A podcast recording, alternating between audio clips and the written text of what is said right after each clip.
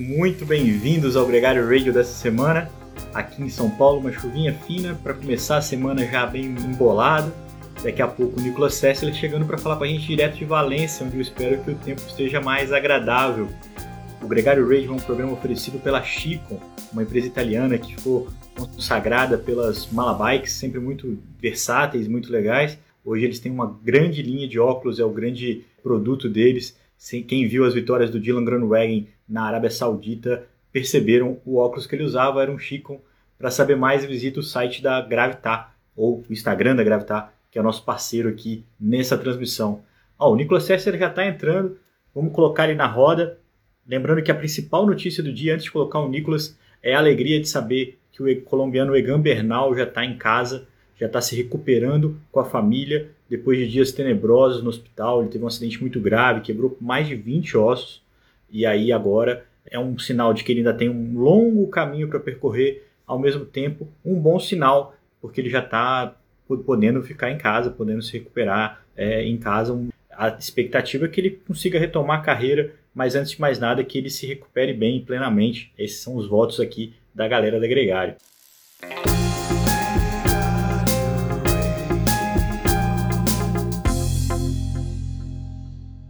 Ah, Nico, sabia ah, que você tava... Tô aqui no meio do... Terminando o primeiro treino do dia, mas... Eita, nem... Tem com capacete ainda. Mas vim sprintando para casa para chegar em tempo do, do Gregário. E aí? Tudo jóia? Como é que você tá? Muito bem. Aqui preparando para mais uma semana de treino. Training camp pro meu lado essa semana. Galera aqui na da máfia valenciana brasileira começa a correr essa semana também, o Vini estreia essa semana, o Santiago também. Então, mandando bala, não tem tempo a perder. Pois é, Nicolas, quem tem acompanhado os stories, tanto seu quanto do Vinícius, tem visto que vocês têm treinado juntos, que o Vinícius está aí eh, na Espanha, está aí na, em Valência, e inclusive vocês estiveram lá na chegada da prova, né, da, da comunidade valenciana. Eu queria começar falando dele. Ele corre no sábado a Volta à Múrcia, no domingo a Clássica de Almeria.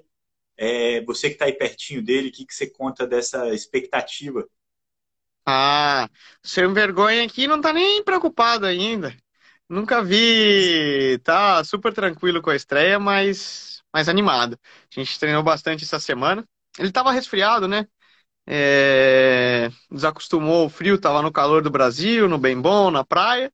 Chegou aqui e passou passou fatura. Normal, né? Você sai de 40 graus no, no Rio de Janeiro, Rio 40 graus, chega aqui, concentração, por mais que o tempo esteja bom, é, vocês podem ver o solzão azul, mas estão 2, 3 graus, 5, de vez em quando pega uma chuvinha, é um, é um baque no corpo, então é muito normal. Mas vamos lá, já recuperou bem e acho que ele tá, tá todo mundo tá animado, né? Brasil de novo no, no World Tour vai ser, vai ser bonito de ver. Vai ser bonito demais. Lembrando que a gente tinha falado dessa estreia dele, a gente falou que podia ser em Almeria, estava confirmado em Almeria, talvez tivesse um evento um dia antes. A gente brincou que o Palharini ganhou em Almeria em 2003. É, sem pressão, que... sem pressão. Oi? Não, sem, sem pressão, pressão não. É... Mas é importante contextualizar para quem está chegando agora que a história do ciclismo brasileiro, é, inclusive já que o Vinícius vai correr em Múrcia antes de Almeria, é legal também dizer que em Múrcia o Pararim também ganhou. É, foi em 2004, quando era uma prova por etapas. Né? Hoje a volta a Múrcia é um dia só, mas era uhum. uma prova por etapas. Uma das cinco vitórias do Alejandro Valverde na classificação geral teve vitória do Luciano Palharini no sprint da última etapa. Acho que essa é uma informação que todo mundo tem que ouvir, tem que familiarizar, porque faz parte da história do ciclismo. E Múrcia também, claro. Nicolas. É cultura, é cultura do ciclismo brasileiro, né? A gente tem essa tendência a ter esquecido quanta gente boa teve no Brasil, é, e ainda tem. Pô, peraí. Que uhum. quanto ciclismo existe no Brasil, né? Então, desde Mauro Ribeiro, Cássio Freitas, é, o próprio Paglia, Murilo, Andriato, aí para falarem os nomes mais recentes, e que fizeram coisa muito, muito significativa. Eu vi alguém perguntando rápido, Leandro, para não esquecer o gancho da pergunta. Transmissão é, eu acredito, teríamos que averiguar, mas para quem tem o app é, GCN, Eurosport, certamente será transmitido por ali. Aí você tem que entrar na tabela e olhar o horário exatamente, que isso eu não, não posso te informar agora em mãos. Tanto Múrcia como Almeria. As duas costumam ser transmitidas. Legal, Nicolas, isso é muito bom. É, lembrando que a prova da, de Múrcia é uma prova bem dura, tem uma subida HC no meio do percurso, e mas pelo que eu entendi, tem uma expectativa de chegada no sprint. Não foi feito para o Valverde, assim, sob medida para esse, esse baile da despedida? Eles sempre mudam o circuito de Múrcia, né? Eu corri ano passado, por exemplo, é, volta a Múrcia, na época choveu pra caramba, fez um dia horrível, foi em maio por causa da pandemia, tinham mudado um monte de coisas. É, sobe uma subida mítica, que é o Colhado Bermejo, o, o Vini conhece bem, porque ele morou lá, né? Eu não, não conheço muito a região de Múrcia, para ser honesto. E, e depois você tem um trecho muito plano, Múrcia fica tipo num vale, né? ao redor de várias montanhas, e o que é o Vale de Murcia em si é plano. É, e depois eles sobem uma outra que é a Cresta Algádio, que é uma subida próxima é, a Múrcia, mais curtinha e explosiva. Seria como uma subida da vista chinesa aí para a galera do Rio que conhece, alguma coisa, um própria. Não, em São Paulo não sei se a gente tem uma referência assim tão próxima, né? O Pico do Jaraguá, talvez. E depois descem e chegam na meta. Só que eles andam bastante terreno de plano até eles terminarem a prova, né? E então é uma prova que é sempre bem imprevisível. Teve ano que chegou o Valverde e Luiz Leão Santos sprintando, teve ano que Valverde é. ganhou de capado, teve ano que chega um grupo de um sprint, que como você mencionou, o próprio Paglia pode ganhar. É uma prova bem bem difícil de definir exatamente quem pode ganhar. Almeria, que é a prova de domingo, a clássica de Almeria já com, é uma prova é, de sprinter, né? Uma clássica que costuma terminar no, numa chegada massiva. Aliás, esse é um tema importante hoje no nosso programa, falar dos sprinters, mas só para fechar o Vinícius, importante que ele corra, pegue ritmo de pelotão elite, né, Nicolas? A expectativa é, é, chegar, não fazer, não ter problemas, né, e vivenciar um pouco essa experiência que é muito diferente do que ele já viveu até agora. Né? Sim, sim, bom, uma estreia em profissional é diferente. E eu, eu falo, né? Muita gente gera uma expectativa enorme e tudo. E, e ali, o, por exemplo, ele mesmo sabe, meu, ele vai entrar ali para trabalhar para o senhor, para o dono, para o patrão de Múrcia, que é Alejandro Valverde, né? Então não não é esperado que a gente veja o Vini saindo em uma fuga, é, atacando e disputando muita coisa. É um processo, né, de transição de entrar na categoria profissional em que você tem que ir é, primeiro ganhando o teu respeito, aprendendo o ofício que eles chamam, aprendendo o trabalho e justamente isso é, é, é gregariar, é trabalhar, ir para o carro pegar água, tirar na ponta do pelotão. Pode ser que a gente o, veja muito ele, por exemplo, na televisão, naqueles momentos de que você vê alguém controlando o pelote e tal.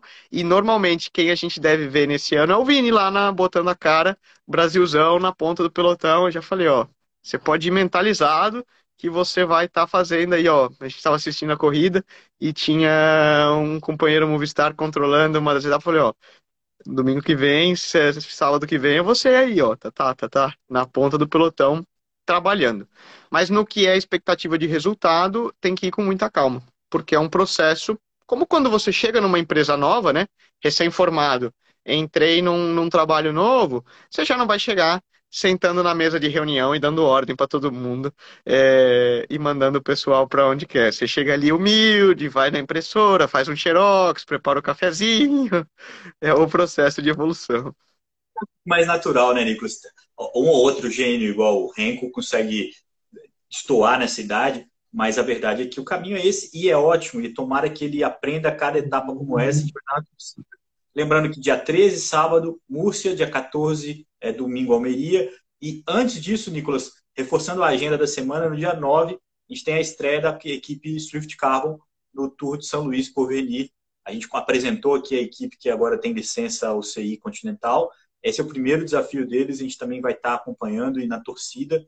É, é um time que vai com seis ciclistas para lá, dois experientes e campeões, o Andriato e o Magno. Ah, dois é, jovens já consolidados, que são o, o, o Cássio Freitas e o João Pedro Rossi, e também a novidade, o Orlandinho, que é um cara também muito promissor, além do Gordinho, do Christian Gidio, que sim é um dos caras mais maduros, mas que se juntam à equipe agora. De lá eles vão correr também a volta de Mendoza. Duas experiências bem legais aí para a estreia da equipe, que te deseja boa sorte e também vai acompanhar. É, é bem legal começar a rodar, né, Nicolas? Acontecer, né? Dá, dá uma ansiedade, né, também. Pô, total, né? Pô, tudo que é ciclismo, a gente vê a temporada rolando e você já começa. É, eu mesmo, né, pessoalmente, como ciclista, por mais que eu saiba que eu ainda, ainda falta um mês para minha estreia, por exemplo, na temporada, mas você já começa. Não, eu sei que ainda tô tranquilo, tem que treinar bastante para chegar lá na base, mas você começa a ver esse saborzinho de corrida, você já fica com vontade de, de acelerar. E é bom, né? Influencia positivamente todo mundo. É o que a gente gosta, assistir um, o, o show, né? O circo volta, volta a pegar fogo.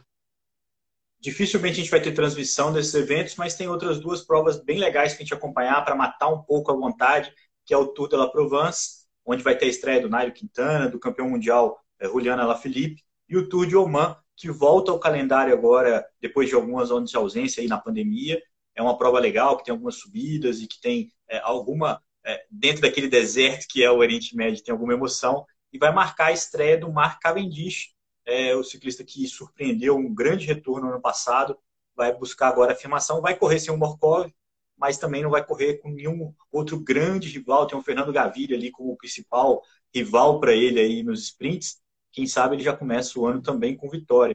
A gente tem que falar, Nicolas, sobre as provas dessa semana. Não sei se você quer falar um pouco da, da do que tem por vir, mas é, as provas da semana foram muito parecidas. Uma prova no Oriente Médio, uma na Espanha, uma na, na França e uma selvageria ali pela disputa das vitórias, né?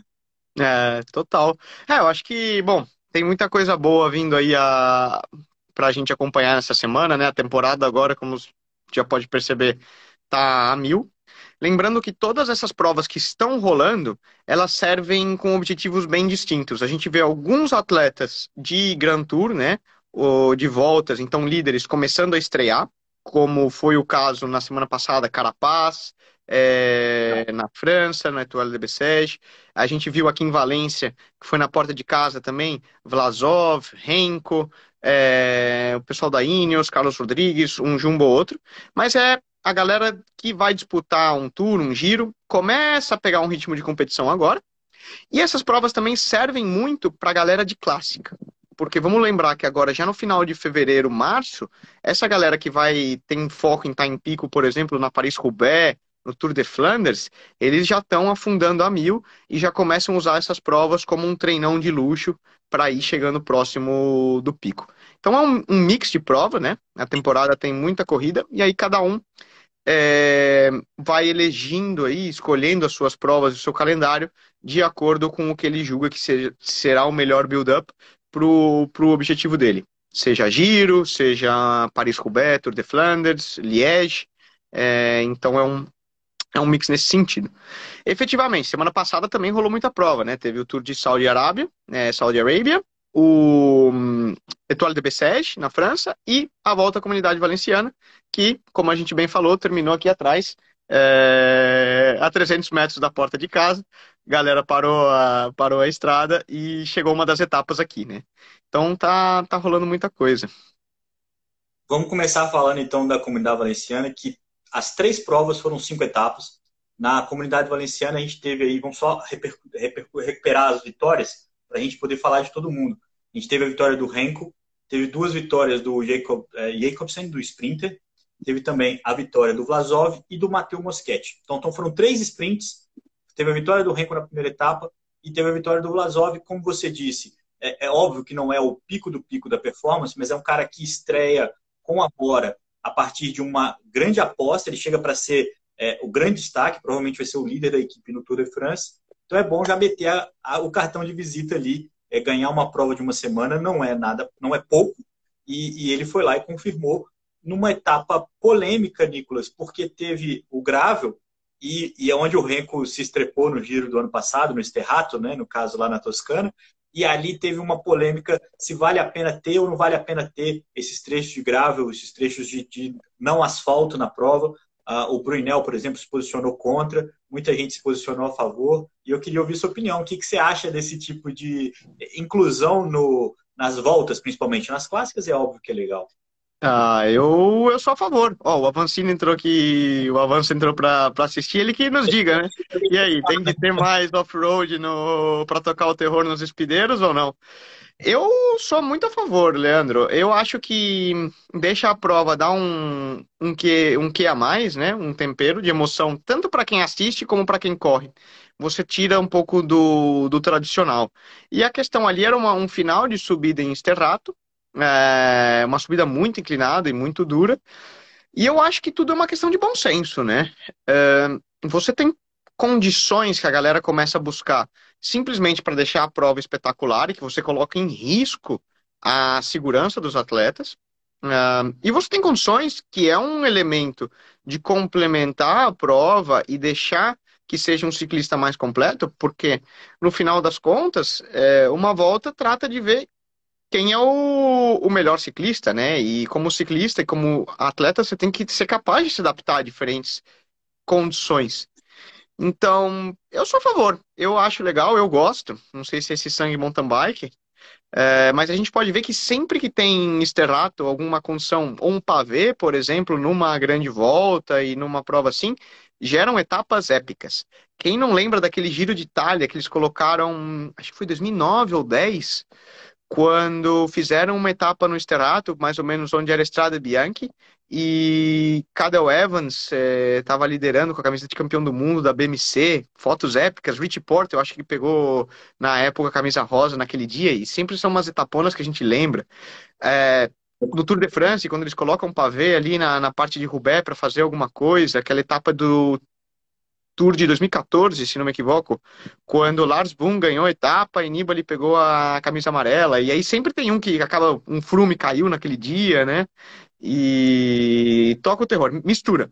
Gera um elemento incontrolável por fora e, e, na minha opinião, deixa o show muito mais bonito. E o ciclista tem que ser completo. Ele tem que subir, tem que saber controlar a bike, ele tem que meio que se defender num vento cruzado, tem que saber hum, um contrarrelógio. Não sei, o, o Alex e, e, comentou precisamente assistir é muito mais legal. E, e, a, e, é claro que assistir do sofá é ótimo. E aí, se tiver chuva é melhor, como diz o Fausto. Aqui, mas o fato é, Nicolas, é que tira os ciclistas de uma zona de conforto e ao mesmo tempo expõe uma possibilidade de um furo, uma coisa assim. Acho que é isso que mais irrita um ciclista é você estar tá sujeito a uma situação completamente aleatória e atrapalhando o, o, todo o seu esforço. Mas acho que é do jogo se, se fura no asfalto também, né? Então é, é, é uma coisa que acho que no, no é, é, um caminho sem volta, vamos dizer assim. Acho que é uma coisa que o ciclista vai ter que se adaptar. E no caso do Renko especificamente, quem assistiu ele na primeira etapa subindo aquela montanha que era mais rolada no Coroão e parecia que ele estava com três, quatro marchas a mais do que o resto do, do grupo, pode entender que ele tem também, além de uma dificuldade no esterrato, ele tem uma dificuldade com subidas muito duras. É onde uhum. ele vai ter uhum. sempre dificuldade. Então casou as duas coisas acho que acabou ali é, é, deixando tudo um pouco mais difícil. Lembrando que o cara ficou em segundo. É, é, é um, é um ciclista muito absurdo. O cara não pode estar reclamando de estar em segundo. Começou bem também a temporada, esse belga, que é muito promissor e concentra muita expectativa, né? Esse é um, é um grande problema. Ele tem muita pressão e em vários momentos ele extravasa essa pressão e, e enfim, cria uma situação muito, muito simples para ele. Não, tamo, não somos nós aqui responsáveis por comentar ou não, mas é muito uma pressão gerada por ele mesmo, viu? E, e tem um outro ponto também, Leandro, que é importante para a galera entender. Todo esse hype que, que envolve o Renko, por exemplo, vem muito parte da imprensa belga e da, da mídia belga, porque os belgas têm o ciclismo assim como nós brasileiros temos o futebol. Então é como quando você tem uma nova estrela do, do futebol surgindo, na sua época o, o Neymar, o Ronaldinho, quem for, e existe toda uma uma busca da imprensa por colocar muita pressão em cima do cara e de transformar ele numa estrelinha, às vezes muito cedo. É, pela cultura belga de, de ter o ciclismo e seguir, então eles já têm, meu, Ed Merckx, é, Johan Mussel, Tom Boonen, muito, a lista é enorme, né? E, e, e parte é isso, né? Gera-se uma pressão muito alta num moleque tão novo, é, mas muito em parte pelo sistema belga, como que é, né? E faz dele muito grande, talvez é, muito cedo. Certo ou errado? Não estamos aqui para julgar. É como é, é a situação na Bélgica. É exatamente igual ao Neymar, Nicolas. É muita pressão, mas a pessoa entrega. O Neymar se tornou artilheiro do, de todas as equipes desde sempre, disputou Libertadores, ganhou Libertadores. Essa é a primeira volta de uma semana que o Renko larga desde 2019 e não ganha. Então, quer dizer, é, não é uma, uma coisa ilusória sobre o Renko. O Renko entrega. O Renko é um cara que teve um mau giro, mas depois teve uma boa temporada, o ano passado, voltando de uma lesão.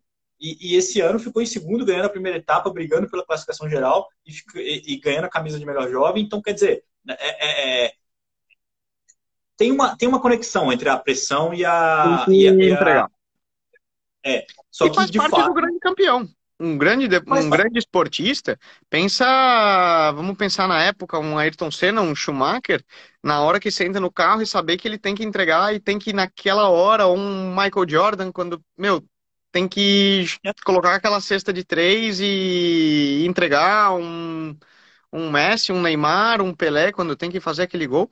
O grande esportista, né, o lado mental, ele tem que saber lidar com a pressão. Isso é fato o que, é, o que é absurdo é um cara da idade dele não poder ficar em segundo, né? Assim, tipo, ter pressão, onde é que tá, o que, está errado quando um cara perde pro Vlasov uma, uma volta de uma semana que abre a temporada. Agora, indo pro, pro Oriente Médio, não, antes vamos passar pela França, Etoile de Bessèges, uma prova que foi vencida pela Cofidis com o Ben Thomas, um cara que veio da FDG, que correu a Olimpíada na pista e, e que conseguiu confirmar uma vitória até surpreendente tanto ele quanto o Brian Cocar, que ganharam etapas pela Cofidis nessa prova, são novas contratações, são reforços da equipe que conseguiram entregar o resultado. É sempre bom quando você traz um cara novo, igual o Lazov, e o cara já estreia entregando, né, Nicolas? Uhum. Além deles, Eu acho que mais do que para a equipe, para o próprio cara. Próprio Porque cara. como quando você, fazendo uma analogia aí para a galera entender, como quando você troca de emprego. Meu, aqueles primeiros meses, por mais que vamos dizer, a empresa te procurou para te contratar e falar, olha, quero te contratar porque eu sei que você é muito bom, tem uma certa expectativa e uma cobrança até que você entregue. Você entrar na temporada com o pedal direito, vamos fazer a analogia assim, e já entregar, tira um peso das costas muito muito grande. Você já relaxa. Ah, meio que você já justificou a tua entrada na, na equipe, né? É, então, acho que essa, essa é a grande tônica desse começo de temporada, porque é a hora de desafogar, é a hora de já cumprir um pouco. O Vlasov meio que já fez a parte dele, ele vai com outro clima para o Tour de France, que se ele chegasse lá zerado, é, é, ficar em quarto no Tour de France, que é o, vamos dizer assim, o real para ele, sem ter vencido nada durante o ano, seria uma pressão absurda. É, agora ele já chega um pouco melhor. Mas só lembrando que Toalha foram cinco etapas, o Mads Pedersen, ex-campeão mundial, ganhou a primeira, aí depois a gente teve a vitória do Cocar, a gente teve a vitória do Ben Thomas, teve a vitória do, opa, do Tobias Johansen, que é uma jovem revelação da equipe Uno X, um cara muito forte, que a gente vai falar muito dele aqui. Ele venceu né? o, Tour de, o Tour de l'Avenir no, no é. ano passado, que é o, a volta ao Tour de France Sub-23. E aí se une a nomes de muita gente boa que já, já ganhou, né? É, Esteban Chaves, Bernal, Quintana, praticamente todo mundo que ganha Marco Soler ganhou o Tour de l'Avenir. Enfim. E ele era o, é o vigente campeão, né? Então já entrou e, e representou. Ah, o Indinho tomou. Café com Gregário é o nome do programa, Indinho. A gente tem vergonha de falar de Gregário Radio, mas é, é isso mesmo. É começar a semana trocando ideia com a gente, ouvindo e participando. A gente quer saber também de vocês. Comentem aqui, participem conosco. Lembrando que quem fechou a última etapa, Nicolas, foi ele, Filipe Gana. Se tem contra-relógio, tem o Filipe Gana. Lembrando que ele e o Carapaz sonhavam com uma, uma melhor classificação geral. O Carapaz caiu, a equipe toda parou para ajudar, inclusive o Gana. E aí, enfim, é, abriram mão totalmente da classificação geral, mas conseguiram honrar ali a última etapa na estreia da Ineos na temporada. A gente teve, na comunidade valenciana a gente não falou, mas algumas equipes que tiveram problema com o Covid saíram fora. Bike Exchange, a, a Jumbo Visma, que também estreava, e uma outra equipe que fugiu o nome agora. É... Mas, enfim, três equipes tiveram problema com positivo de Covid, tiveram que abandonar a prova, começando mal a temporada para eles. Vamos para o uhum. Oriente Médio, porque apesar da areia, apesar da toda a confusão, foi uma prova até divertida nos highlights, principalmente. A gente teve também por lá cinco etapas. Lá a gente teve uma batalha entre os sprinters. A gente teve vitória do Caleb Ewan no primeiro dia. Aí no segundo dia tinha uma etapa, uma etapa em subida, uma chegada que venceu o colombiano Buitrago da Bahrein Merita, Bahrein Victorious, né? Manias. E depois a gente teve duas vitórias do Dylan Groenewegen e uma vitória escapado de um moleque que também surpreendeu e levou a geral, o Van Gils da Lotto Soldal.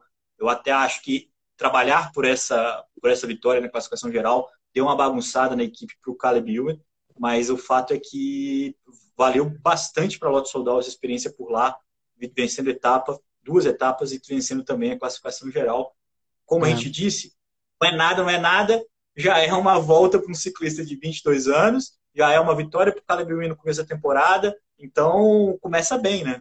Começa bem. Eu até vi uma, uma corneta, né, ou no Twitter, alguma coisa assim, de que alguém estava criticando que a Lotto não ganhou nada no passado, não sei o quê, rebaixamento de World Tour. Uh, e aí aparece o tweet, hold my beer, né? Segura minha cerveja, deixa eu ir ao trabalho e vou te mostrar. Porque eles entraram super bem no Challenge Maiorca semana passada, ganhando com o Tim Wellens e o sprint final em Palma. E entraram agora também nessa semana no Saudi Tour, com dois pés no, no, no peito, né? E é muito, de novo, é muito bom para uma equipe você já entrar com essa moral e às vezes a gente já falou isso em outros programas, né? Lembra, né? Quando o Cavendish venceu pela primeira vez no ano passado, e a gente falou sobre isso, dessa questão de abrir a porteira. E como uma vitória, às vezes, gera uma confiança na equipe e ajuda que ela continue ganhando, e já tira um pouco essa pressão do peso das costas, de que às vezes vão passando semanas, semanas, semanas, você não vence, você não vence, e aí você começa a ficar meio tenso, nervoso, e, e sem querer, você acaba fazendo, cometendo errinhos e, e vai aumentando a pressão. Você começar bem a temporada, meu, sempre você sempre encara o restante do ano com outra outro approach, né? É, a Lotto foi uma das piores equipes da temporada passada, foi melhor apenas, acho que, que a DSM, que foi o grande horror da temporada passada, o grande vacilo da temporada, que era um time com orçamento muito maior. Até o texto tá que você escreveu sobre... esse para o jornal da IQ, né? Foi muito legal, cara. Justamente analisando e comparando essa questão de quanto quanto cada equipe tem de budget versus o resultado que ela entregou, né? E que existe uma correlação, mas alguns conseguem aproveitar melhor ou menos o, os outros. Esses textos da IKEA têm me feito pesquisar e têm feito algumas conexões muito legais. Essa é uma delas. A outra é sobre o Valverde. O Valverde ganhou mais depois que ele voltou da suspensão aos 31 anos de idade até agora, do que ele tinha ganhado até então, cara. O cara, o cara a carreira do cara cresceu depois dos 30. É, é uma coisa que também me chamou muita atenção quando eu fui falar sobre ciclistas longevos, né, a história dele, que também está lá no, no Jornal daqui. Agora, voltando, Nicolas, na Lotte tem uma coisa que é curiosa, porque ganhou com quatro ciclistas diferentes, é, dois muito jovens, um de 19, o Arnaud Delier, e o Van Gils, que tem, tem 22, dois caras que são alicerces da equipe, o Tim Wellens e o Caleb Ewan. Todos eles já estavam na equipe na temporada passada. Os dois jovens vindo da equipe de base, os outros dois já estão lá há mais tempo, o que mostra que a equipe acreditou no projeto. Apesar do fracasso do ano anterior, é, que foram 12 vitórias, que é pouco, é, agora já tem quatro, para ter uma comparação, é, acreditou na base, não, não, fez grandes mudanças na equipe, tem sempre um entre e sai, mas eles mantiveram ali a base. Diferente da Bike Exchange, que também teve uma temporada ruim ano passado, onde faltou, literalmente faltou dinheiro, o time ia ser vendido, não foi vendido, e aí foi um meio que sobrevivência. Trouxeram Dylan Groenewegen para ser alicerce, para ser base da equipe, e ele já entregou duas vitórias de etapa. E para finalizar, Nicolas, eu queria falar sobre isso, porque o Dylan Groenewegen é um cara que vai liderar a Bike Exchange ao longo do ano com grandes chances de vitória. O Fábio Jacobsen vai ser o líder da, dos sprints, o principal sprinter, ele não é à toa que o Borkov está com ele é, para essa temporada na, na Quick Step. A gente já teve vitória do Caleb Ewan e a gente tem uma galera aí chegando, como o Matheus Moschetti, que é um cara promissor e que teve um grave acidente que atrapalhou a carreira dele.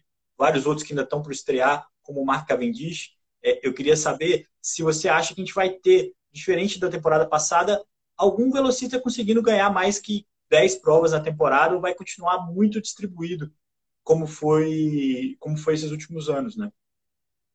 Difícil dizer, né, cara? É, tem o Tim Merlier na Alpecin também. É, o Old Van Aert, quando começa a correr na, na Jumbo, vai dizer que ele, ele é tudo, né? Um, eu não tenho um claro favorito no terreno dos sprints. Tem um Pascal Ackermann, né? Que mudou de equipe, próprio Sam Bennett. É... Eu diria que o, o, o pool de sprinters aí que a gente tem é bem alto, né? Arnaud Demar na França. E eu não, não, não tenho um claro favorito, assim, que eu acho que hoje a gente veja um cara que é claro. Gaviria, né? Você mencionou Gaviria que vai estrear em Oman, tem que voltar, Sebastião Molano. E eu não vejo assim, uma equipe que vá trabalhar puramente exclusiva para um sprinter, é... com exceção da Bike Exchange, porque eu acho que a melhor carta deles vai ser o Groenewegen. É, e eles assinaram o cara para isso, né? Porque eles não têm outro, outro cara para bater o martelo. Mas eu acho que vai ser bem, bem mesclado. É, e, e, vai ser questão de, de período, pico de forma, quem vai ganhar mais. Viviane na Ineos, a gente viu ele batendo na trave na comunidade valenciana, fez segundo algumas vezes. Tá no Christoph, né? Tá ali no páreo, né? Você tem, tem, tem uma série de ciclistas que ainda nem estrearam. É, e, essa, e é por isso que eu toquei nesse assunto, porque é, eu não tenho certeza se é a ausência dos grandes trens, se é a dificuldade de focar nos velocistas nas grandes voltas e, e, no calendário, ou se é o fato de que são todos muito equilibrados realmente, então tem sempre ali uma disputa, porque se, quem está ouvindo a gente vai se lembrar bem sobre o tempo do Tipolini, o tempo do Alejete, depois o tempo do Marcel Kittel, é, o próprio Cavendish, o próprio Greipel, eram 20 vitórias por temporada. Era sprinter que estava ganhando 20, 20, 20, 20 eventos. É, agora a gente já não tem isso tudo é, por ninguém. Né? Os grandes uhum. grandes anos têm 10 vitórias, 11 vitórias, 12. Então, acho que é uma, uma mudança também de mentalidade. O Lan está perguntando se o, o Sagan já era ou pode fazer como Nadal. É o que a gente mais espera. A história que a gente queria contar é o Sagan fazendo como Nadal. Apesar de que, Lan, o Sagan tem a idade que eu falei agora do Valverde com 31, é que ele ganhou mais, mais coisas na vida inteira. Ganhou Liège, ganhou Flash Valone, ganhou. Então depende muito mais do Saga do que da idade propriamente dito, para que ele se recupere, para que ele volte a, a, disputar. Né, Nicolas? É, vi de. A história do ano passado foi o Cavendish, que, lev... que levava muito, muito tempo e pode voltar. Qualidade genética e capacidade ele tem. É, agora, tem muitos fatores que é difícil da gente saber controlar, principalmente o fator mental, como que ele tá, como que ele vai se encontrar na equipe nova. É, a gente já comentou sobre isso, né? Adaptação de uma equipe muito internacionalizada, é, com uma base italiana que ele sempre trouxe da Bora, para uma equipe francesa, existe uma barreira cultural, que é o que a equipe nova desse do Total Direct Energy. Então, são muitos fatores de adaptação mas vamos ver, o, o, nós, né, na historinha de Hollywood, seria lindo ver ele voltar a ganhar e voltar eventualmente no próprio tour. É, e eu acho que todos querem acompanhar essa, essa história, né? Vamos, vamos ver os, o desenrolar dos capítulos. Perguntaram aqui sobre o Vinícius Angel, a gente falou sobre ele no começo do episódio, que você pode assistir novamente, tanto aqui no Instagram quanto nos seus players de podcast favoritos. A nossa expectativa para o Vinícius Angel é sorte, é que ele vá muito bem, que ele vá com segurança, que ele não se meta em crenca e, e aprenda muito, que ele aprenda muito, que o, o futuro dele é promissor. E é. com essa experiência, Nicolas, é, muito obrigado pela, por mais uma vez aí entrar e entrar. Eu, eu percebi aí a sua urgência em cumprir uh, o combinado com a gente aí parando no, no meio da, da estrada. Vai terminar seu treino. Um grande abraço para o Vinícius. E segunda-feira aí tem mais Gregário Radio na área. Ah, não falha, né? Gregário é de lei. Como disse o Indinho, café com Gregário. Pega aí tua, tua caneca, qual foi e vamos que vamos. Boa semana aí, tem muita coisa para acompanhar. Lembrando que amanhã tem o Gregário Tech. É, eu batendo um papo com o, com o João e com o Ulisses, um pouco aí da questão de uma aula sobre lubrificantes e e compostos de utilização de grafeno e uma coisa, um papo um pouco mais específico nerd. E depois na, no, na sexta-feira também tem o cycling com outro tema aí muito bom. Tá? Podcast não falta. Você vai estar bem acompanhado no treino, pode ter certeza. Pois é, tem os podcasts e tem também os vídeos, tem a, a produção sobre as bicicletas elétricas. A gente já tem dois vídeos no ar. Inclusive, quem está acompanhando aqui pode seguir a gente também no YouTube. Agora a gente também tem um canal no YouTube com conteúdo frequente. Visite lá, siga, faça o sininho, como é que os youtubers fazem. Se inscrevam no canal e E vamos nessa. Essa, essa, essa nós ainda estamos meio mal treinados, né, Leandrão? Mas, pô, legal demais a gente ver esse crescimento e agradecer todo mundo que assiste, vai comentando, manda dúvida, manda pergunta. É... Não, até arrepia. É muito legal e é um sonho quando a gente começa a ver, ver os números crescendo, que se YouTube, que se vídeo, que se mais programa, fala, nossa, parece um ano atrás a gente ia fazer isso por diversão, né? Um hobby, e, e o tanto que a galera interage conosco e passa esse feedback, só, só posso agradecer mesmo. Falando nisso, além do, além, na parte do YouTube, eu vou pedir uma, uma consultoria para minha filha que entende tudo, tem cinco anos e domina o YouTube. Não somos velhos já. no canal, comente e tal. Mas está no ar com o programa do Caminho de Santiago de Compostela também. A gente tem recebido já muitos depoimentos legais, muitas coisas marcando a gente. Quem acompanha, quem fez esse caminho, aproveite esse momento também para marcar a gente num post e contar essa história. A gente está tendo o maior prazer de, de falar mais sobre isso, que é uma história que realmente quem viveu sempre gosta de compartilhar. Nicolas, um grande abraço, bom descanso aí, bom final de treino e, e a gente se fala, cara. Valeu demais. Um abraço para todos.